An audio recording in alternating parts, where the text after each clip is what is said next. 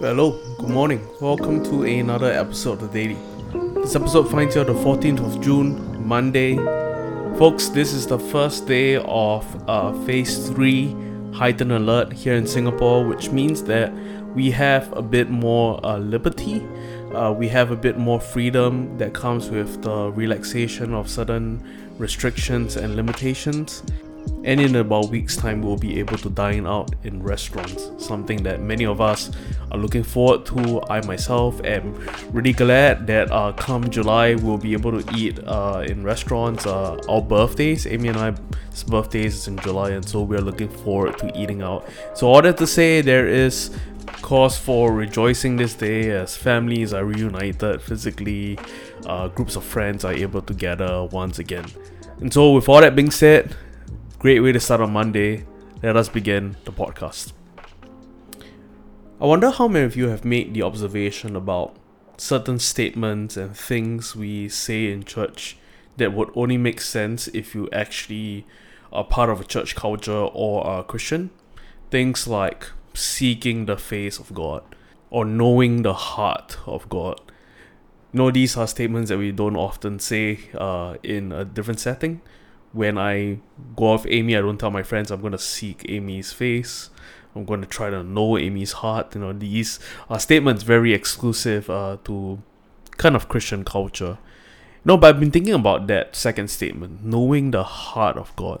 This is something that we pray often, we sing often, and this is something very much we profess to desire, to long for. We want to know the heart of God. We want to know what moves God, we want to know how he feels, where his heart is inclined toward, what's on his heart, what burdens him, what concerns him.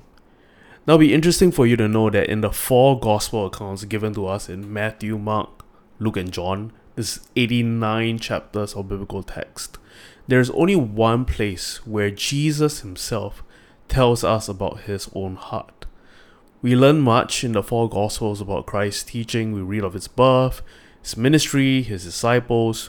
We are told of his travels and even his prayer habits. We learn in all four accounts of his unjust arrest and shameful death and astonishing resurrection. Now consider the thousands of pages that have been written by theologians over the past 2000 years on all these things. But in only one place, we hear of Jesus pulling back the veil and letting us peer way down into the core of who he is. He tells us about his heart. We read of this account in Matthew chapter 11, starting from verse 28, and says this Jesus said, Come to me, all who labor and are heavy laden, and I will give you rest. Take my yoke upon you and learn from me, for I am gentle and lowly in heart and you will find rest for your souls, for my yoke is easy and my burden is light. Notice here that we are not told that he is demanding and hard. We are not told that he is dignified or exalted in heart. We're not even told that he is joyful and generous in heart. But Jesus claims and professes that he is gentle and lowly in heart we see this gentleness and lowliness not just described or talked about in this account, but all through the New Testament, uh, all through the Gospels, really are demonstrated by Jesus. You know, Matthew 14 4 tells us that Jesus was moved with compassion. We see the tenderness of Christ, the compassion of Christ, the gentleness and humility of Christ demonstrated to the people of his day. I think of the uh, biblical account which tells us of a leper coming to Jesus and saying, Lord, if you will, you can make me clean. And Jesus immediately stretching out his hand, touching him and healing him. I think of a group of men who brought their paralyzed friend to Jesus. And Jesus, you know, in seeing their faith, said to the, the paralyzed man, Take heart, your sins are forgiven and he was healed.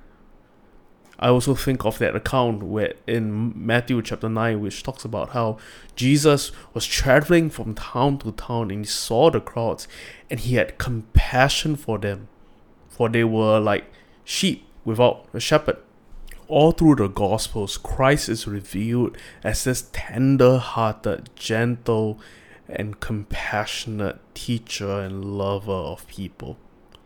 Now, consider your own life. Do you make tenderness, gentleness, and compassion one of the core pursuits in your spiritual life? Do you desire to grow to be a more tender hearted person? To, like Jesus, be gentle and lowly in heart?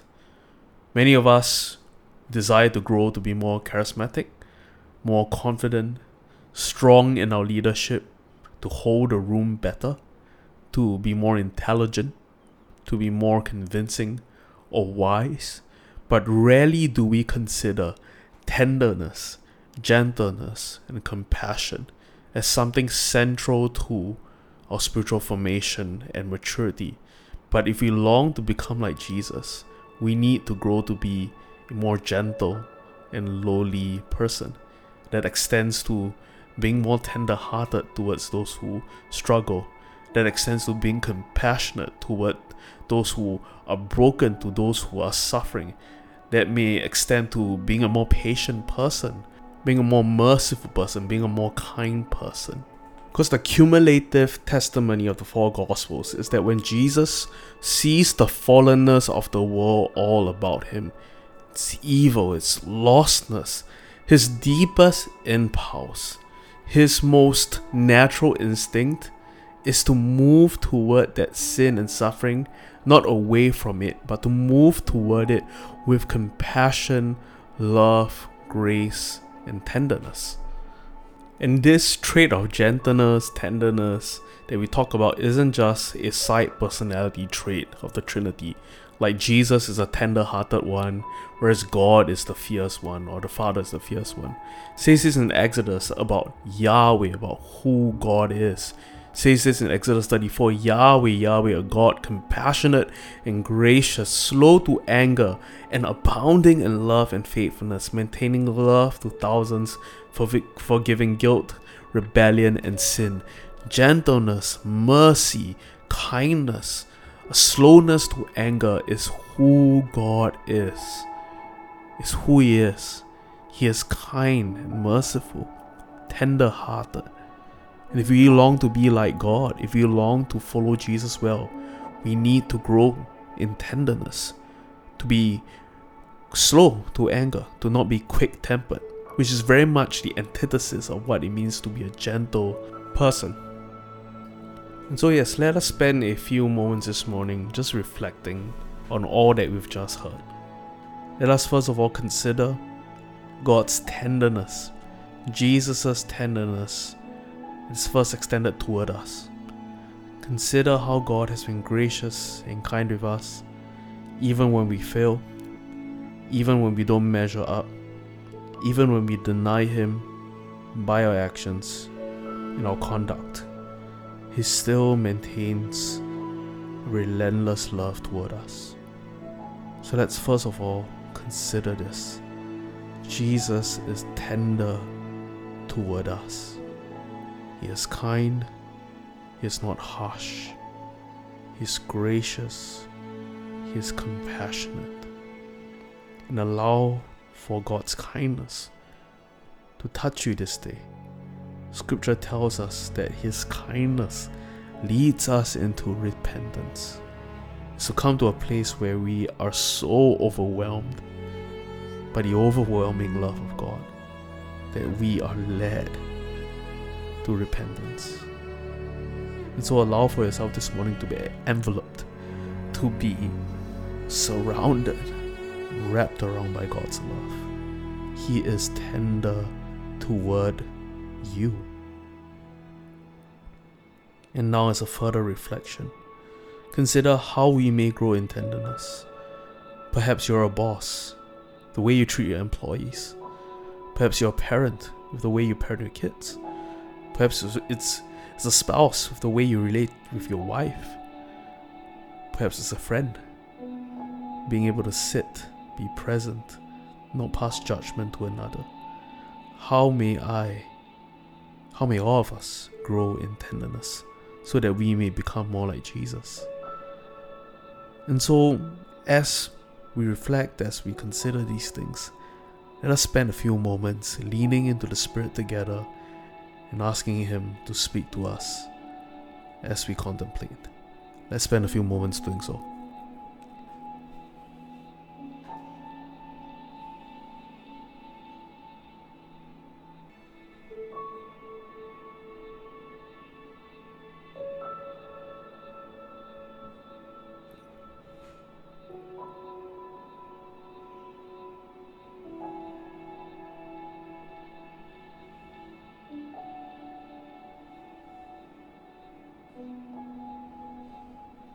Amazing. I hope that you were ministered to by that time and that you received something from the Spirit even as you leaned into Him. Let us close this time with a word of prayer. Jesus, we thank you for your tenderness toward us. God, your heart of love and compassion. God, may we be moved this day to extend that same love, tenderness, and compassion to all around us. Help us by your grace. In your name we pray. Amen. Thank you so much for tuning in to yet another episode of The Daily. Have a great day ahead. Grace and peace. Hey, Pastor Andre here. Thank you so much for tuning in to another episode of The Daily. If you like what you're hearing and you want to check us out, you can look us up on Facebook or Instagram or check out our website www.thecity.sg for more information. Have a great day ahead. Grace and peace.